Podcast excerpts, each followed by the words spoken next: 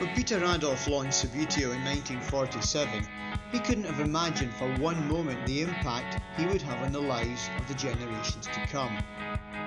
Now about to enter its ninth decade of production, the game seems to be enjoying something of a renaissance, thanks to the global coronavirus pandemic.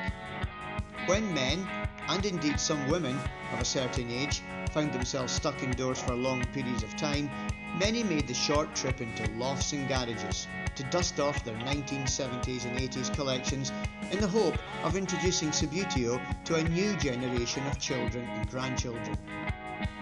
I know this because I was one of them. Although I'd first played the game in the 1970s and on and off throughout the decades in between, thanks to the new online community of players and collectors I'd met through lockdown, my interest returned with a vengeance. And my son, who incidentally hadn't played the game for 10 years, was an eager collaborator. In this first episode of Finger Flicking Good, we'll examine what it was that brought people back to the game as well as providing valuable advice for those who want to rekindle their own interest in one of the greatest tabletop games ever invented. So keep listening.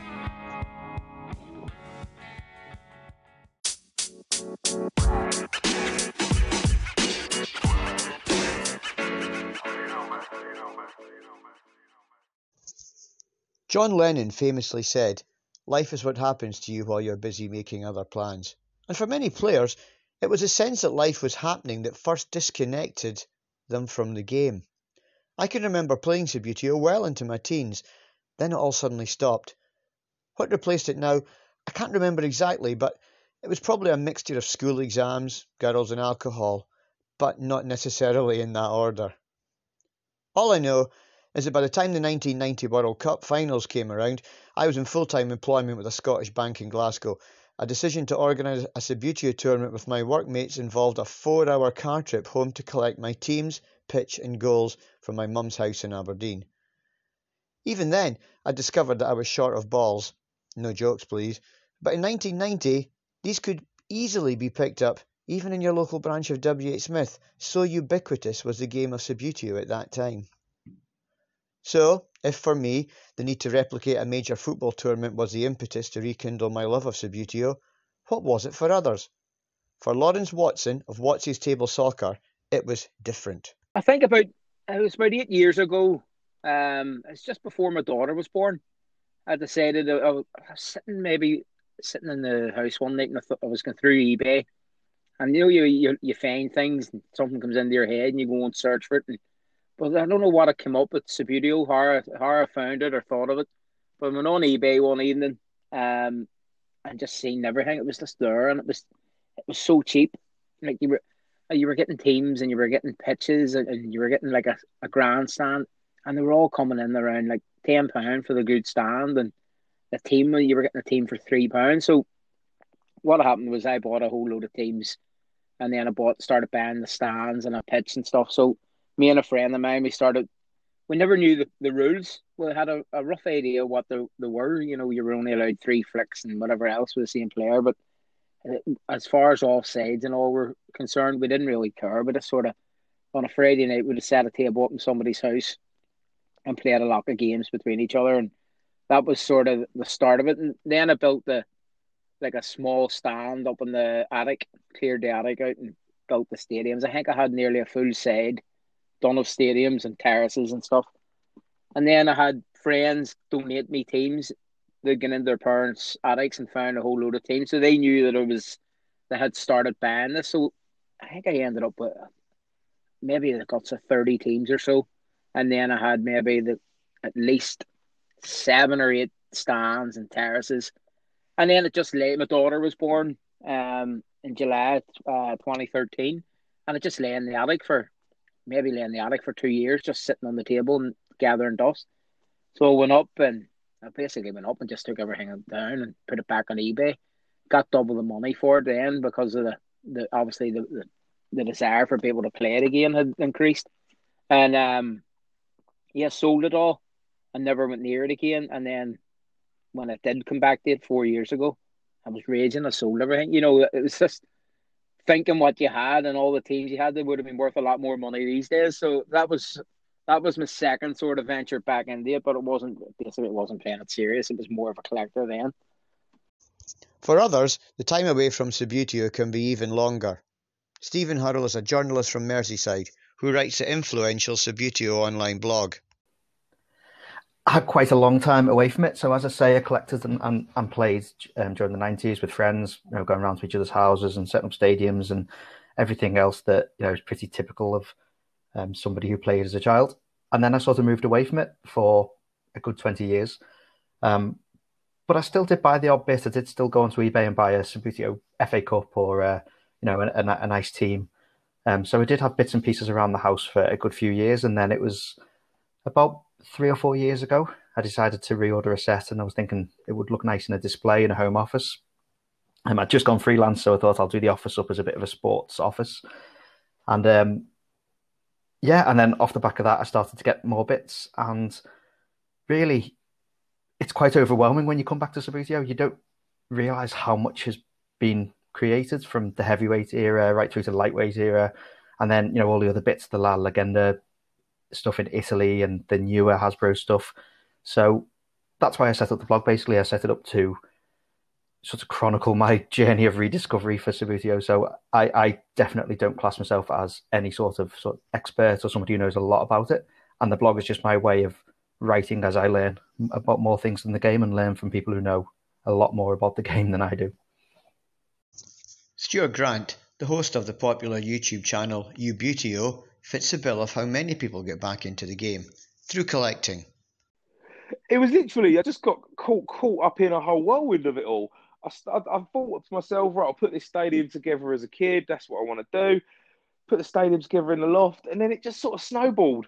And I realised that you suddenly realise again that there's hundreds of thousands of different teams and loads of different balls and goals, and there's always something new. Even if someone's customising a team, it's something new and there's a different opinion. And that's that's what I really like about our new podcast that we've put out, the Subbuteo mm. show. We've all got such different opinions on everything. As that show goes on, we will all learn so much from each other about Subbuteo because I know something about this, whereas Callum will know something else. Lawrence, Stephen, we've all got different opinions and bits and bobs. And when you bring all that together, Subbuteo is so vast and open and worldwide as well. There's so much going on in it. It will never end. I mean, even if I was to collect every single team, which will never happen, no one will ever collect every single team. But if I was to collect every single team, I could then go off and collect all the different base variations and stuff like that. It just snowballs. And I think that's what happened for everyone during the lockdown, the first lockdown. Everyone started building stadiums because they had that time on their hands. And the next thing they know, they're collecting all these teams and they're building sheds in their garden so they can put it all in. It's just it's so addictive. It sounds I'll make it sound like it's a drug, but it truly is. Collecting anything It's just it's so addictive. Some people are lucky enough to grow up with the game throughout their lives. Callum Westwood of Westwood Table Soccer is one such lucky person. Here he explains how Subbuteo has always been part of his life. My dad always had it um, growing up. So my mum and dad went together when we were little, so we used to go there every other weekend. Um, and my dad always had a table up, always had a pitch up. Um, so I mean, I I remember the game sort of from the beginning. Really, probably my first started playing. I'd probably say when I was about six or seven. Um, and the first set, like box that I ever got, was the Premier League set with the um, had the black and white goal nets in it, Premier League trophy, and my dad had changed the reds and the blues in. He'd repainted them into um, Leicester and Southampton because I, I sort of live down Southampton way and I support Leicester, so he changed those two teams in it from there, and then that was it really. That was probably my that was my first set. I got a Newcastle not long afterwards um, in a lightweight, which I still have, and what else did I get? A Liverpool away kit, the Adidas one with the the green and black one. So had a few teams, mostly lightweights to start with, but yeah, that was my first set. Another member of the Subbuteo online community is Gareth Christie. Based in Dundee, Gareth, along with his father, builds bespoke Subbuteo tables as flick for kicks. For him, Subbuteo is something he's always played, and it's not just the enjoyment he gets from playing the game itself that's important to him. It's much more than that. I think when I was at uni, I kind of I was just so busy um, that I played less. Um, but I've always yeah, I've always played. And actually, it's it's funny since since I started the business, I've actually not been playing as much. I actually don't get much time to play anymore. Um, so when I do, it's actually a proper treat, and it you know, kind of reminds me why I started. Um, but uh, yeah, I've always played. I just love it, and it's actually one of the reasons we started the business as well is um, to encourage, yeah, just that social interaction, that face-to-face kind of play. Because you know, I spend, or I used to spend, so much time in front of a screen as a you know digital artist. So um, Subbuteo was actually one of the, the few things where I could actually get out meet people and um, yeah, travel around and uh, yeah, make make new friends and yeah, so. Of course, much of the appeal of Subbuteo to adults is a feeling of nostalgia when they play. It's that feeling, I believe, of being transported back to earlier, less complicated times that makes it special. Where once upon a time we all played in our mother's carpets, nowadays we are more likely to play at worst on a piece of sound MDF placed on the kitchen table, and at best in our own miniature stadium. I asked our contributors if they could remember when they first started playing the game. Here's Stuart Grant again. Yeah, so my first set it was Christmas 1990. We just had it was obviously after the summer of Italia 90 World Cup. I got the stadium edition for Christmas. So I had I had the box set. I had one stand. I had the corner flags. I had the teams, and I additionally had an England side as well in the 6300 box. I never really played with anyone. It's a bit of a sub story. I was an only child. I'm not asking for tears. It sounds ridiculous, but I used to I used to play that all the time. I was setting it up, getting it out, and I used to film stop motion videos on it quite a lot. Remember when you used to like get an old camera and you sort of click a scene, click a scene, click a scene. I used to film stop motion videos on it. So even back then, I wasn't really playing as much as I probably could. I was more mucking about of it and into the kits and stuff like that. So 1990 Christmas, I remember getting it. There's a photo of me somewhere under a tree playing it. Oh, fantastic. Good times. Stephen Hurrell of Subbuteo Online remembers his first Subbuteo set with fondness. I can't. So I'm 36 now. Uh, my first set was in the early 90s. It was the um, bright green box with the Sampdoria Leeds picture on the front, with the with the folding lid. Um, so I got that for a birthday or Christmas around the age of sort of seven or eight, and um, laid it out on the carpet. You know, the typical reference one and two blue and red teams. I think it's uh, pretty typical of most people's experience with the first set. Um, and then it was a regular sort of trip into town to the Subbuteo shop to buy the latest teams. So my love of Subbuteo is very much that sort of late lightweight era before the really bad Premier League sets came in. The the um, the green boxes with the quite large window in there. That, that's definitely the stuff that I still love. Lawrence Watson's introduction was similar in many ways to Stuart Grant's, but like me, he never began playing with a proper set. I think uh, during the World Cup '90, um, and Italy was the first, my first memory of Subbuteo. Um, I always say that, sorry, when there was a there was a, a crisp manufacturer in in Belfast or in Northern Ireland that used to be called Tudor Crisps. So you, I think it was ten packets you collected, and you would send them away during the World Cup, and they would send you a Subbuteo team. So a, a, lot of people have sort of said it's it's no way that the crisp manufacturer was giving away a team for ten packets because it wouldn't it wouldn't be sustainable, you know. But I'm almost sure that's what you had to do. But throughout the the neighborhood, we collected enough crisp bags to get. I think we got about ten teams between us all, and we started a World Cup and it sort of run run along the same time as the the World Cup in Italy at the time. So we run a World Cup in the street, and that I remember. I don't think we ever bought an official set. I think somebody had a pitch, um, and then I think maybe my brother made have bought a set, but I wouldn't I wouldn't know which set it was. You know that way. Um, but then obviously I think it might have, it might have lasted about a year playing. Not even a year. I think I had a pitch on a board and one year, my brother, I think my brother broke his bed and needed a a bit of like five foot board to fix his bed, so we cut our Subbuteo table up, and it just it just disappeared for for months. No one knew where the table had gone, and then I think one day we were left looking for something. We lifted his bed, and there it was, the Subbuteo board cut in half, fixing his bed. Gareth Christie was another one who started with a set in the late 1980s. a time which now looking back seems like something of a golden age for Subbuteo. Uh, I started playing in 1989 in the summer. Um, there's a bunch of school kids. Uh, we were a bunch of school kids got together, and um, yeah, I think my first set was a club edition um, with uh, Watford on the front. Um, and I still remember that, that silver sticker, uh, Game of the Year, 1989, um, in the corner. So, in this episode, we've heard all about what brought people to Subbuteo in the first place and what reignited their passion for it later in life. But before we finish, here's some advice from our contributors for those who may be considering taking up this wonderful game for the first time, or for those looking to return it after a lengthy period away from it. First up is Callum Westwood of Westwood Table Soccer. Um, a lot of it will depend on what they want to get out of them getting back into it. Um, as I say, there's if you're just after teams and stuff, there's so many people out there that are painting teams. Some that are better than others. Um, there's some of the guys. One of my biggest frustrations is there's certain artists out there that I don't think get the credit they deserve.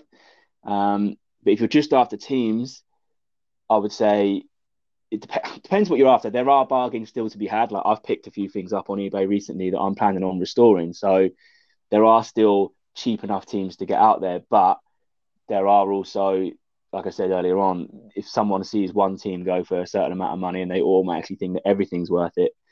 Um, in terms of the modern version of Subbuteo, I really don't like it. I think it's it's cheap. It's just I don't know. For me, it doesn't have any.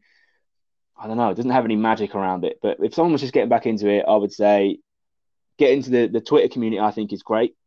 Um, there's some really really good guys. I would say the Twitter community is actually arguably better than the Facebook community. Um, the Facebook community can be very sort of clicky. There's a lot of divides within the, the Facebook community bet- between which era of the game you like and you want, or whether you play old Subbuteo rules, whether you play your own version of the rules, or whether you play the professional version of the rules where they have the super slidey bases and the funny figures and stuff. So a lot of it, I would say, if you're going to get back into it, have a little look around, do a Google search on the internet. There's so many. It's it's alive as a community, this Subbuteo community. It's just about finding which part of it you want to get in to be a part of. What did you like about it before? And then find find the guys in there that would do what you want to do and you know you will find there's people that are willing to trade and you know sell to like-minded collectors at reasonable prices and just be aware like be careful if you want to get teams and sets and things have yourself a price limit have a look around to see what the average price is and if you see something that you want set yourself a limit on it because it's so easy to spend too much money on something that actually when it turns up isn't what you expect it to be so i would also say be cautious have a look around get to know people that are still in the community now. Like I said, there's a lot of great people involved in all different sort of sides of it.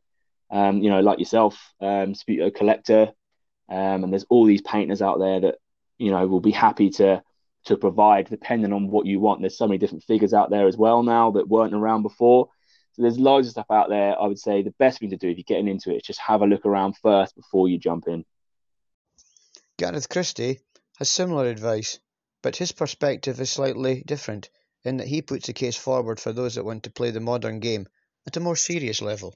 I think it depends how you want to play. If you if you're harking back to the old days and you want to have what you had when you were a kid, um, the auction sites are a decent way to go. Although eBay is quite um, eBay, eBay's overpriced at the moment. Um, it went a bit crazy in lockdown. Um, I think um, for for me personally, I think the I prefer the the modern game, the actual game mechanics and the. Um, I, I, like to play quite quickly myself and lots of fast moves and um, you know sliding and touch ups and stuff like that. So the modern game with the flatter bases kind of um, lends itself to that. But um, the problem is the modern sets, I suppose.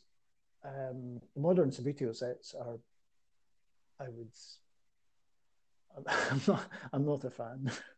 Um, I think you're you're better off buying the individual accessories um, from places like Subbuteo World, and you know get a, a decent pitch and um, yeah, some some good figures.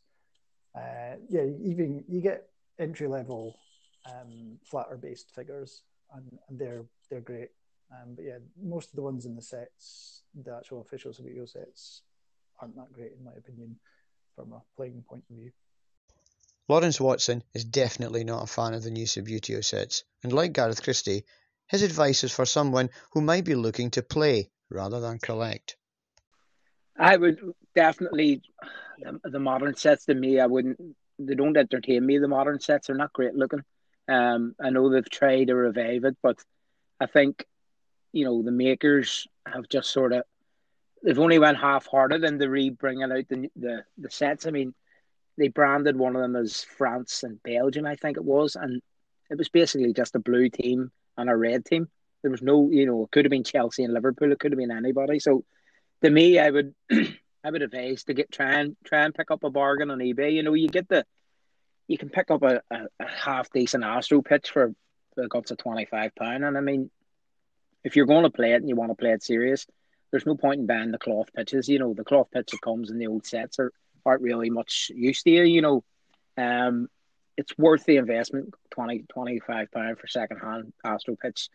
A couple of teams, you know, we you can pick up an old Zeugo team for three or four pound, and the bases are great. They're flat, and you can you can shine them, and you can get a, a good flick on them. You know, um, obviously some you'll get you get some people that are hardcore and old school, and they, all they want to use is the wobbly bases, the old the old fashioned bases. So, um, you still pick up a team pretty cheap on eBay for that. You know, even if even if you you you, you sort of study them for a while, you, you will get a team for three or four pound if you just pick the right teams. You know, um, and then like there's not so many there's that many people, and if you get in the right Facebook forums or the right Facebook groups, there is people selling stuff at reasonable prices. You know, they will they know they're selling the like-minded people, so they will they will keep the price pretty low.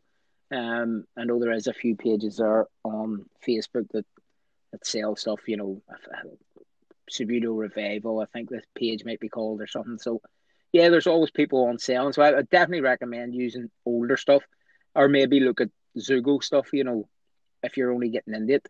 Um, but if you've never played it before and you're you, you've you've seen people playing it and you like to get into it, I would definitely definitely uh, recommend you went for the, the flatter bases and maybe um, a nice cheap set of COR dynamics would would set you back about eleven pound for a set, and you can just stick the old figures in, you know, in the, in the the actual new bases. So yeah, it's it, it could be cheap enough to get set up if you were if you were thinking of getting back into it. Stephen Hurrell is another who lacks enthusiasm for the new products. Like me, he takes a nostalgic view of getting back into the game. I would definitely advise buying older sets. Um, you can get them fairly cheap. You can get a box set for ten pounds, twenty pounds um, from you know the old heavyweight era. You can, as I say, the early '90s stuff that I like. Um, you get some nice '80s sets, so you can get a good range of classic Subbuteo um, at a very reasonable price, and often they'll come in under the price of a, a new set. So the new um, University Games set on sale in the UK now, I think, is about thirty-five pounds when you look, when you look at Argos and places like that. And I just think you can get better value elsewhere. Of course, if you want a brand new set that's really durable, um, ideal for kids, I would I'd recommend buying the new stuff. But if you're a collector or you, you know you played as a child, I'd go back to the era that you first played and buy that because not only is it uh, not only they really nice sets, they're also great for display as well. But we'll leave the final piece of advice for those returning to the game to Stuart Grant. His attitude is refreshingly anarchist in tone.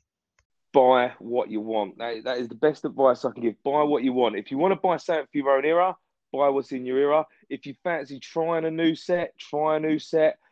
Do what you want. Don't do what the community says and say, oh, the new stuff's rubbish. Yeah, the new stuff's not as good as the older stuff. That's fair. But they're trying. But if you want to buy a new set, do it. Tackle it how you want. Make your own decisions on it the new pitches in the new main game set, although the teams are a bit rubbish, the actual pitches are quite good. And I would probably lay one of them and put it down. But do what you want. I would say go for your own era first and then branch out from there because there's so many, like I said earlier, there's so many different shoots. But don't necessarily even buy a box set. Just go buy a pitch. If you was in the 80s, just buy the 80s pitch, then buy a couple of goals. You can get goals cheap enough. It's very, very mm. easy And if you just want to build a stadium and you don't care what it's made of, there's so many sites. I mean, Subbuteo Stadium, they do so many little bits and bobs on there. It really depends on what you want. I mean, if you're just a modeler and you're getting in it just to build a stadium, you can use Hornby stuff. You could direct it that way. First port of call is if you're just looking to get into the game and play it, first port of call, get onto a site like Subbuteo World, buy a simple set and play from there. But there is nothing wrong with just going on eBay, searching for a pitch, joining a couple of the Facebook groups, asking a couple of questions, and starting from there. But follow your heart. Don't do what everyone else says. Buy what you want and make your own decisions. As we've heard in this episode, Subbuteo still manages to evoke strong emotions in those that play and collect the game. If you once played it and would like to play it again, especially in these times of lockdown, then hopefully some of the advice that our contributors have handed out here will help you make your mind up about where to start. If you want more information about taking up the game, then get onto Twitter, Facebook, or YouTube for more information. In the episode notes, you'll find links to all of our contributors through Twitter. In our next episode, I'll be looking in more detail at how to get into collecting, where to start, what you might have to pay for items, and what collectors consider the holy grail of collectibles. Finger Flicking Good is an airtime production. It's written and presented by me, Derek Ayre, with contributions this week from Gareth Christie, Stuart Grant, Stephen Hurrell, Lawrence Watson, and Callum Westwood. The theme music you're hearing is Drive it's written and produced specially for the programme by Campbell Ayre of The Creature Appeal. Check them out on Apple Music, Amazon Music and Spotify.